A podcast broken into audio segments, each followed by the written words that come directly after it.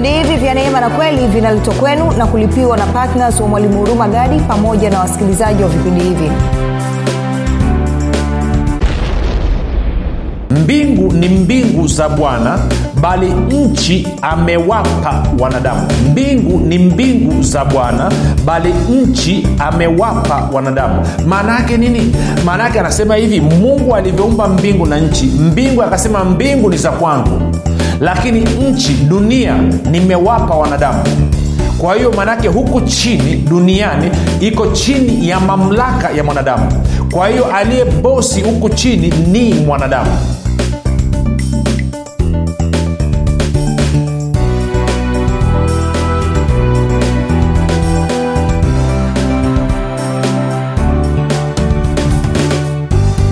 Popote pale ulipo rafiki, ninasema asante kwa kuweza kujiunga nami. Jina langu naitwa Huruma Gadi na kukaribisha katika mafundisho ya neema na kweli. Mafundisho ambayo yanakujia kila siku muda na wakati kama huu, kama unasikiza kwa njia ya redio. Mafundisho ya neema na kweli yamelenga kujenga imani yako wewe unayenisikiliza, ili uweze kukua na kufika katika cheo cha kimo cha utimilifu wa Kristo. Kwa lugha nyingine, tuko kujenga imani yako, kukufanya uwe mwanafunzi wa Kristo, ili uwe na maarifa kama ya Yesu Kristo, ili ukue na ufike katika cheo cha utimilifu wa Kristo. Ufikiri kama Kristo, uzungumze kama Kristo, na uweze kutenda kama Kristo. Kumbuka tu rafiki, kufikiri kwako kuna mchango wa moja kwa moja katika kuamini kwako. Ukifikiri vibaya, utaamini vibaya, na ukiamini vibaya, utatenda vibaya. Ukitenda vibaya, utapata matokeo mabaya. Ukipata matokeo mabaya, utaishia kumlaumu Mungu. Lakini kama utaamua kufikiri vizuri, ni dhahiri utaamini vizuri, na ukiamini vizuri utatenda vizuri, na ukitenda vizuri utapata matokeo mazuri, na ukipata matokeo mazuri maana yake ni kwamba maisha yako atamletea Mungu utukufu, na wewe mwenyewe utakuwa ukimtukuza Mungu. Hivyo amua kufikiri vizuri. Na unafikirije vizuri? Basi unaamua kufikiri vizuri kwa kusikiliza mafundisho ya neema na kweli, kwa kuamua kuwa mwanafunzi wa Kristo na sio mwanafunzi wa Musa.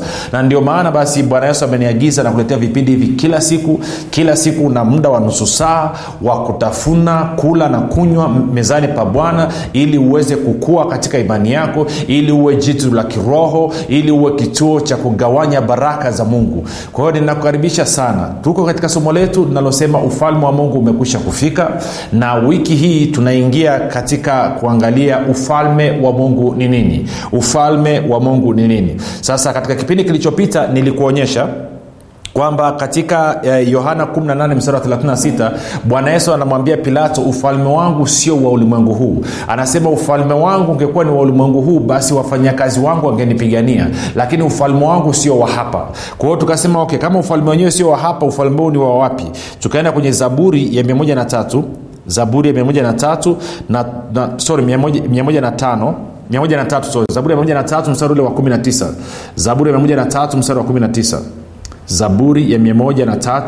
ule wa 19, na tukaona jinsi ambavyo neno linasema hivi: Bwana ameweka kiti chake cha enzi mbinguni, na ufalme wake unavitawala vitu vyote. Anasema Bwana ameweka kiti chake cha enzi mbinguni, na ufalme wake unatawala vitu vyote. Kwa hiyo nikakwambia kwamba makao makuu ya ufalme wa Mungu yako mbinguni. Kiti cha enzi, nafasi ya mamlaka iko mbinguni. Lakini nikawa nimeanzisha hoja hii kwamba huwezi ukazungumzia ufalme bila kumzungumzia mfalme, na huwezi ukazungumzia mfalme bila kuzungumzia ufalme. Nikakwambia basi hebu tujiangalie kidogo swala la mfalme kabla tujiangalia swala la ufalme. Tuko sawa rafiki?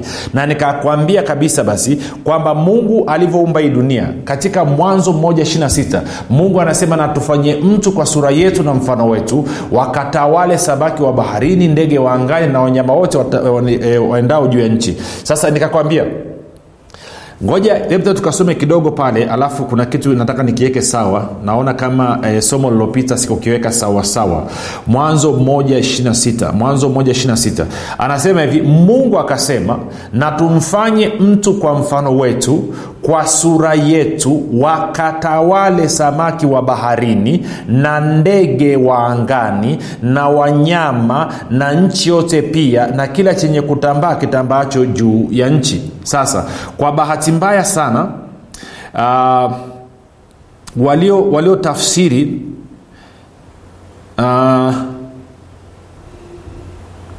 waliotafsiri huu mstari ama watafsiri wakati wanatafsiri huu mstari hawakuweza kukamata kile ambacho Mungu alisema. Walau kwenye lugha ya Kiingereza wameweza kukamata kile ambacho Mungu alisema. Na kama hujatilia maanani hicho kitu ambacho Mungu alisema, ukasoma kwa tafsiri ya Kiswahili, inapotosha kidogo, kwa sababu inakunyima kuelewa na kuona kile ambacho Mungu alikuwa amekusudia tangu mwanzo. Kwa hiyo nataka nikusomee kwenye lugha ya Kiingereza, alafu kwenye hasa ile tafsiri ya New King James Version imeweza kukamata kile ambacho Mungu alikuwa amekusudia wakati alimuumba mwanadamu. Kwa hiyo nitasoma kwa lugha ya Kiingereza alafu nitatafsiri kwa lugha ya Kiswahili. Kwa hiyo Mwanzo 1:26 kwenye lugha ya Kiingereza anasema hivi, Biblia ya New King James Version anasema hivi: Then God said, let us make man in our image according to our likeness. Let them have dominion. Let them have dominion. Let them have dominion over the fish of the sea, over the birds of the air, and over the cattle, over all the earth, and over every creeping thing that creeps on the earth.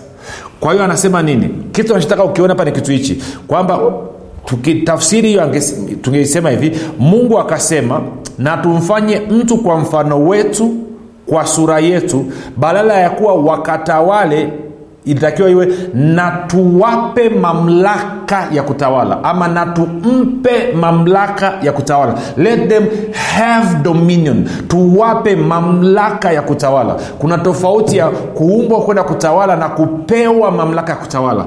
Kwa hiyo Mungu anasema let them have dominion. Maana yake ni kwamba alichukua ile mamlaka, alafu ile mamlaka akaikabidhi mikononi mwa Adamu, na kwa maana hiyo basi mamlaka ya kutawala hii dunia ikawa imehama toka mikononi mwa Mungu, Mungu akaihamishia mikononi mwa Adamu. Tunakwenda sawa sawa rafiki?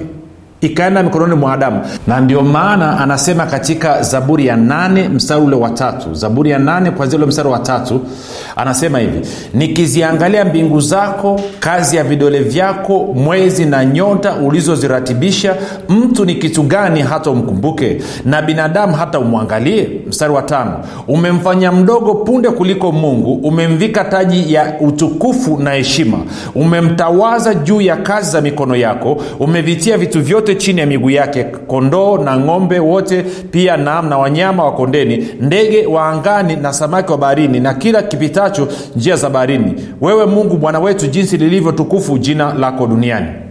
Sasa nirudi kidogo pale kwenye mstari wa 3 mpaka wa 5. Anasema hivi: nikiziangalia mbingu zako, kazi ya vidole vyako, mwezi na nyota ulizoziratibisha, mtu ni kitu gani hata umkumbuke, na binadamu hata umwangalie? Umemfanya mdogo punde kuliko Mungu. Anasema umemfanya mwanadamu mdogo punde kuliko Mungu. Maana yake nini? Anasema baada ya Mungu anayefuata kwa mamlaka maana yake ni mwanadamu. Kwa maneno mengine, tunakumbuka tunapozungumza Mungu kwa sisi wa Kristo, tunazungumza Mungu Baba, Mungu Mwana na Mungu Roho Mtakatifu. Kwa hiyo baada ya Utatu Mtakatifu anayefuata pale ni mwanadamu. Na kumbuka hii picha inazungumziwa ni picha ya Adamu kama ilivyokuwa katika bustani ya Eden. Tuko sawa sawa? Kwa hiyo mwanadamu ambaye amezaliwa mara ya pili baada ya Mungu, Utatu Mtakatifu anafuata bin Adam alizaliwa mara ya pili. Kwa hiyo malaika, sijui maserafi, makerubi, sijui na kadhalika na kadhalika, vitu vyote viko chini ya mwanadamu. Ndicho ambacho kinamfanya Daudi anashangaa. Kwa hiyo inathibitisha kwamba vitu vyote vimetiwa chini ya mwanadamu. Kwa sababu gani? Mungu amempa huyu mwanadamu mamlaka ya kutawala. Sasa twende tukaelekea mstari mmoja hapo alafu tutakaa vizuri. Twende Zaburi ya 115, alafu tutaanza mstari ule wa 15 hadi mstari ule wa 16. Zaburi ya 115 mstari wa 15 hadi wa 16. Mambo yanakwenda vizuri kabisa. Zaburi ya 115 mstari wa 15 hadi ule wa 16. Anasema hivi: na mbarikiwe ninyi na Bwana aliyezifanya mbingu na nchi. 16.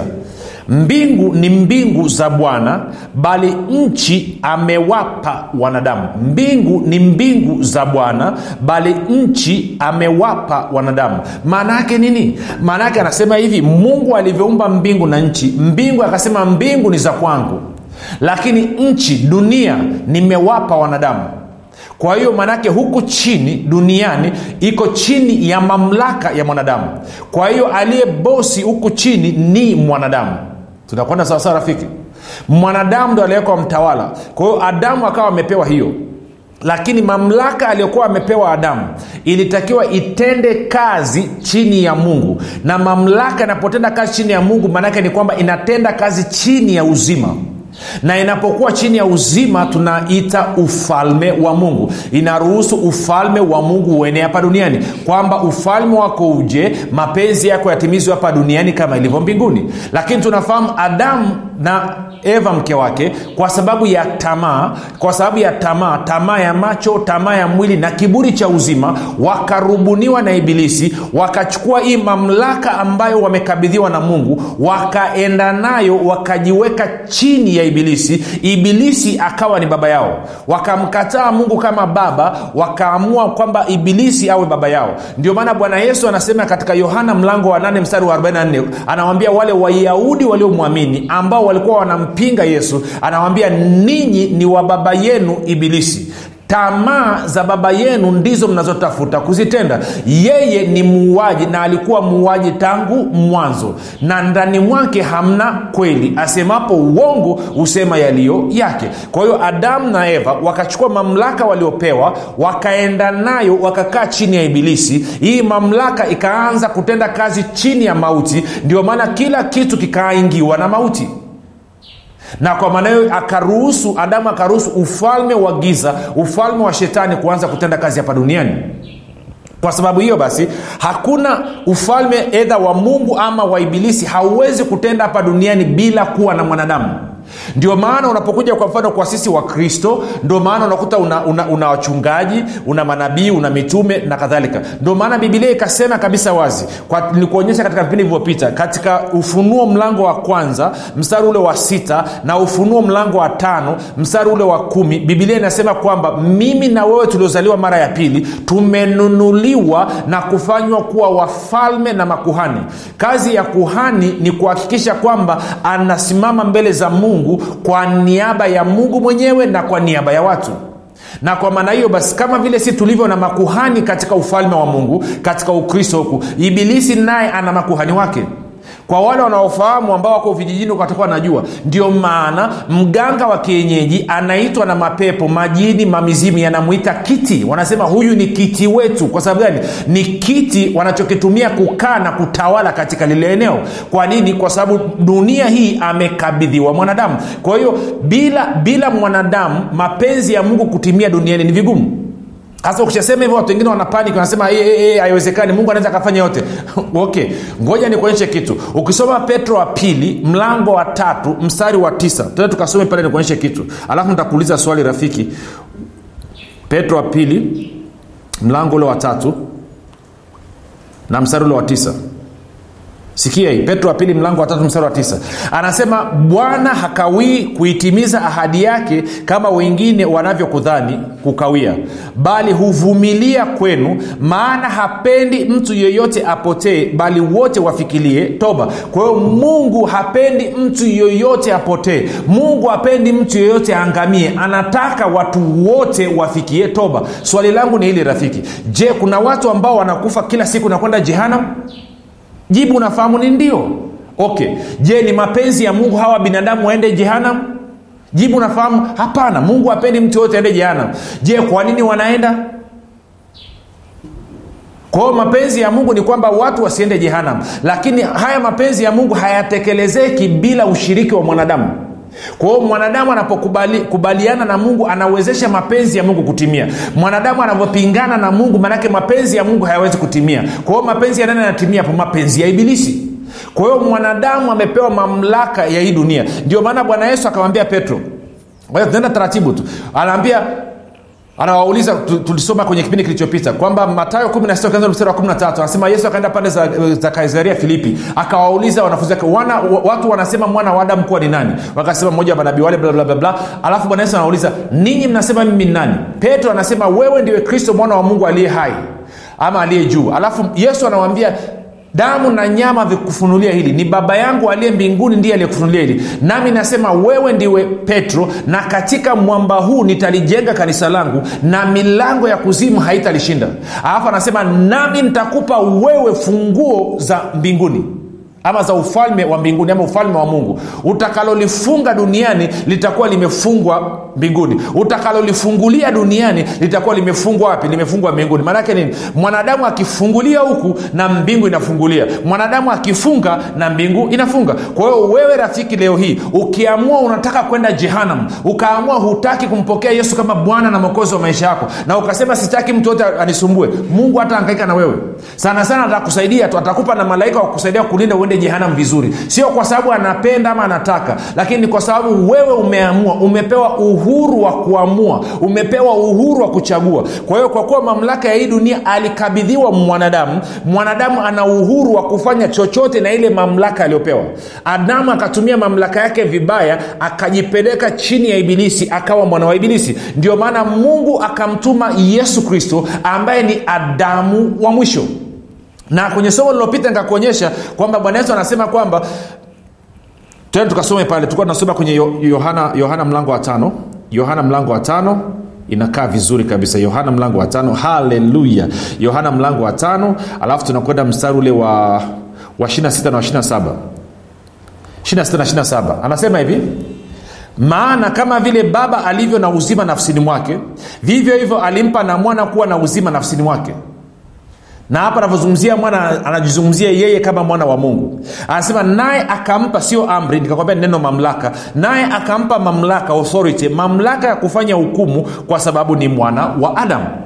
Nikakwambia hivi katika somo lililopita kwamba Yesu ni Mungu 100%, lakini pia ni mwanadamu bin Adam kwa 100%. Kwa hiyo Yesu anasema mimi Yesu kama Mwana wa Mungu nimepewa uzima nafsini mwangu, na nimepewa mamlaka ya kufanya hukumu ama kufanya maamuzi, kwa sababu mimi pia ni mwana wa Adam, mimi ni bin Adam.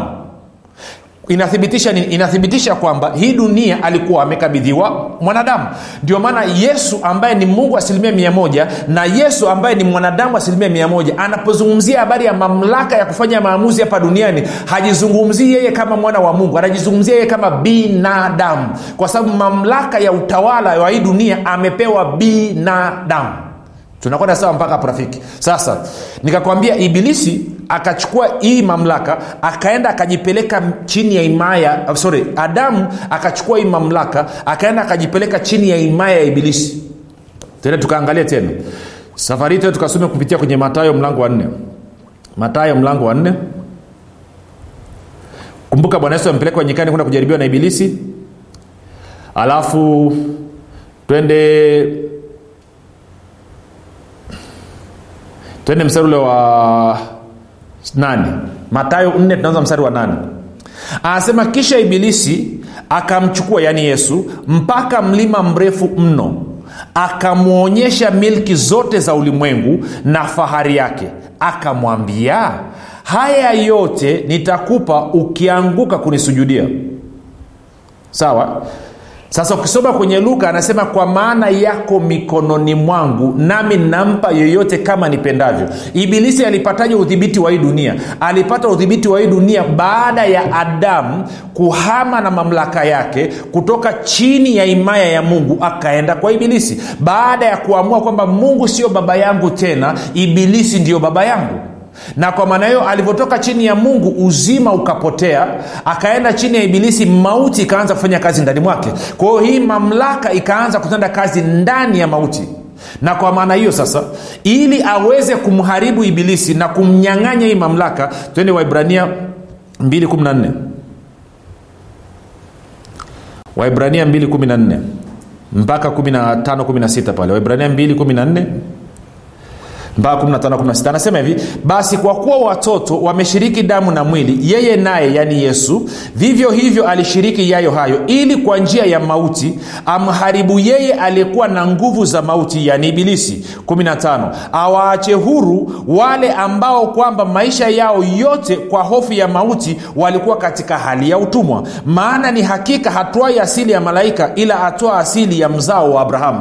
Kwa hiyo Adamu alipojipeleka chini ya Ibilisi na hii mamlaka, binadamu wote automatically wakawa wameenda chini ya Ibilisi. Kwa hiyo Bwana Yesu akaja akachukua mwili kama binadamu, ikabidi aende akafe msalabani ili kwa njia ya mauti aweze kumharibu Ibilisi aliyekuwa na nguvu za mauti, ili awatoe watu kutoka kwenye himaya ya mauti awarudishe tena kwenye himaya ya uzima. Na binadamu anaporudi kwenye himaya ya uzima, maana yake ni ile mamlaka sasa inatenda kazi chini ya uzima na inakuwa ni ufalme wa Mungu. Kwa nini katokea? Kwa hiyo tukaenda kwenye Wakolosai 2:13-15. Wakolosai 2:13-15.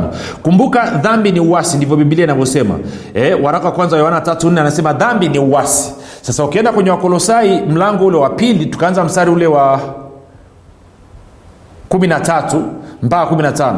Anasema na ninyi mlipokuwa mmekufa kwa sababu ya makosa yenu na kutokutahiriwa kwa mwili wenu, aliwafanya hai pamoja naye, yani pamoja na Yesu Kristo, akiisha kutusamehe makosa yote, akiisha kuifuta ile hati iliyoandikwa ya kutushtaki kwa hukumu zake iliyokuwa na uadui kwetu, akaiondoa isiwepo tena, akaigongomea msalabani, akiisha kuzivua enzi na mamlaka, yani enzi na mamlaka za Shetani, na kuzifanya kuwa mkogo kwa ujasiri, akafanya maonyesho akizishangilia katika msalaba huo.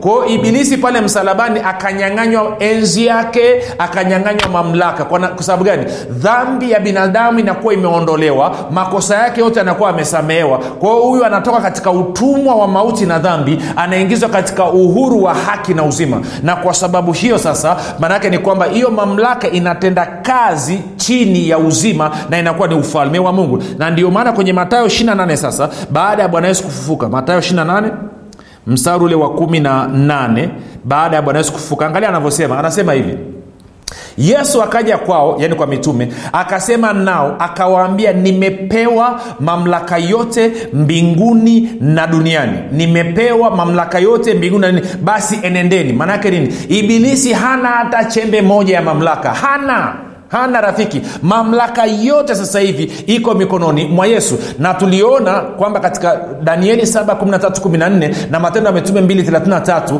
na Marko 16:19, Yesu ameketi mkono wa kuume wa Mungu Baba. Na kwa maana hiyo sasa ameketi katika kiti cha enzi, na ufalme huu wa Mungu ambao uko mikononi mwake unatawala vitu vyote. Mamlaka yote mbinguni, duniani na hata kuzimu anayo Yesu Kristo. Ndio maana huwa anawaambia watu, ukimchukua Huruma Gadi leo hii ukamteremsha kuzimu, Ibilisi anajificha chooni mpaka nitakapotoka huko. Hawezi kuthubutu kusimama mbele yangu. Sizungumzii pepo wala sizungumzii mzimu, namzungumzia Ibilisi mwenyewe ambaye mnamuita Shetani. Hawezi kuthubutu kusimama mbele ya uwepo wangu. Kwa nini? Kwa sababu mimi niko ndani ya Yesu Kristo, Yesu Kristo yuko ndani mwangu, na mimi na Yesu Kristo ni kitu kimoja. Na mamlaka yote mbinguni, duniani na kuzimu anayo Yesu Kristo, na kwa kuwa mimi niko ndani ya Yesu na yeye yuko ndani yangu, basi mamlaka yote mbinguni, duniani na kuzimu ninayo mimi, Huruma Gadi, na unayo wewe unanisikiliza kama umezaliwa mara ya pili. Mamlaka yote unayo wewe kwa sababu uko ndani ya Yesu Kristo na Yesu Kristo yuko ndani mwako. Na muda umetuishia. Sasa nataka usikiliza, kabla tuenda break nikuache na swali. Hebu nataka nipe maoni yako. Baada ya kujua kwamba mamlaka yote mbinguni na duniani unayo wewe kwa kuwa umezaliwa mara ya pili, unapanga kuitumiaje? Baada ya kujua mamlaka yote mbinguni, duniani na kuzimu unayo wewe ulizaliwa mara ya pili, unapanga kuitumiaje? Ningependa kusikia kutoka kwako. Tupate mapumziko mafupi, tukirudi tutafanya maombi. Watu wengi sana hawajui kwamba maisha mazuri ama mabaya yanatokana na maneno yao, kufanikiwa ama kushindwa kunatokana na maneno yao.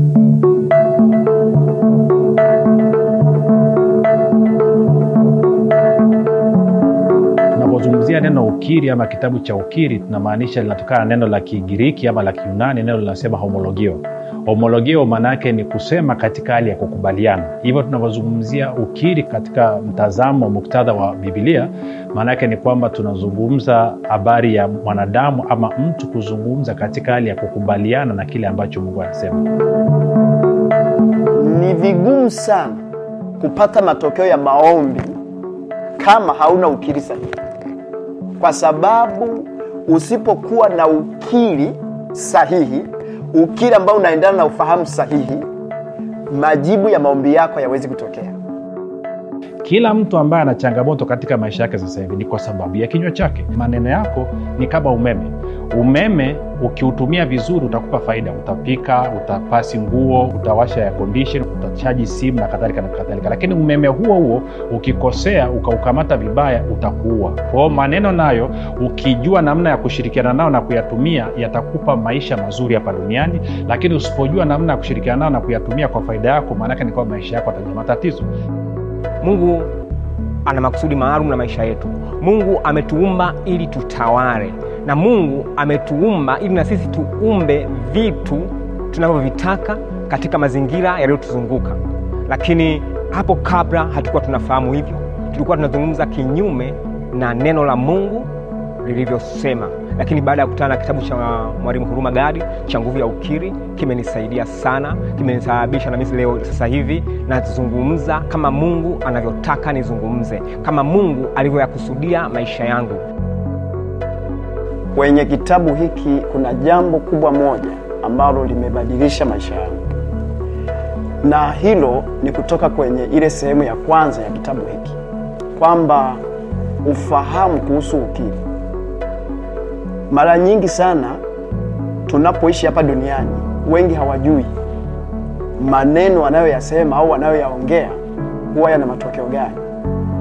Kwa hiyo niliposoma kitabu hiki cha Nguvu ya Ukiri, jambo moja lililobadilisha kwanza maisha yangu ilikuwa ni kubadilika kutoka kwenye kukiri mambo ambayo sio sahihi kwenda kwenye nguvu ya kukiri mambo ambayo ni sahihi.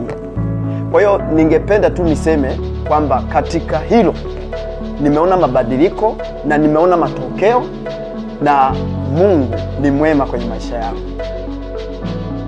Rafiki, baada ya hayo mapumziko mafupi, kama ungependa na wewe unasema na mimi nataka kuwa na hii mamlaka, kwamba mamlaka mbinguni, duniani na kuzimu, na kwamba nikiwa mmoja na Yesu, nikiwa ndani ya Yesu Kristo na Yesu Kristo akiwa ndani yangu, tukiwa kitu kimoja, kumbe nakuwa na mamlaka kubwa namna hiyo, na mimi nataka kutawala mazingira yangu, basi nakukaribisha utoe maisha yako kwa Yesu Kristo. Mruhusu awe Bwana na Mwokozi wa maisha yako. Sema yafuatayo. Sema: Mungu wa mbinguni, hakika leo nimejitambua na kubali na kuamini kwa moyo wangu wote kabisa kwamba Yesu Kristo ni mwanao, alikufa msalabani ili aondoe dhambi zangu, akafufuka ili mimi niwe mwenye haki. Bwana Yesu, ninakukaribisha katika maisha yangu, uwe Bwana na Mwokozi na mponyaji, mstawishaji, mwezeshaji na mlinzi wa maisha yangu. Karibu katika maisha yangu. Asante kwa maana mimi sasa ni mwana wa Mungu. Kama umefanya maombi mafupi rafiki, nakupa hongera sana.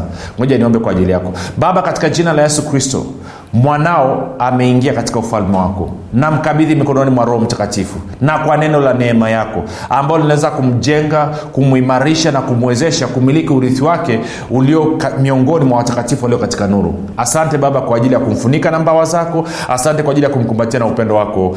Amen. Rafiki, basi tumefika mwisho. Usisahau swali nililoliuliza kwamba baada ya kujua wewe una mamlaka mbinguni, duniani na kuzimu kwa sababu umezaliwa mara ya pili kwa kuwa uko ndani ya Yesu na Yesu yuko ndani mwako, umepanga kutumiaje hiyo mamlaka? Tunataka kusikia kutoka kwako. Kama umesikia kwa YouTube, kwa Facebook, ama kwa podcast, ama kwa njia nyingine yoyote, hebu tuandikie, nataka kusikia. Na wewe unatusikiliza kwa radio, tunataka tusikie kutoka kwako. Tuandikie, sema niko Kigoma, mimi dadadada. Sema niko Mwanza, mimi dadadada. Niko Shinyanga. Tunapenda kusikia tunasikika umbali gani na tuna wanafunzi sehemu gani. Basi mpaka hapo tumefikia mwisho. Jina langu naitwa Huruma Gadi na Yesu ni Kristo na Bwana. Umekuwa ukisikiliza kipindi cha Neema na Kweli kutoka kwa Mwalimu Huruma Gadi. Usiache kumfollow katika Facebook, Instagram na Twitter kwa jina la Mwalimu Huruma Gadi, pamoja na kusubscribe katika YouTube channel ya Mwalimu Huruma Gadi kwa mafundisho zaidi. Kwa maswali ama maombezi tupigie simu namba 0764500242 au 0673500242.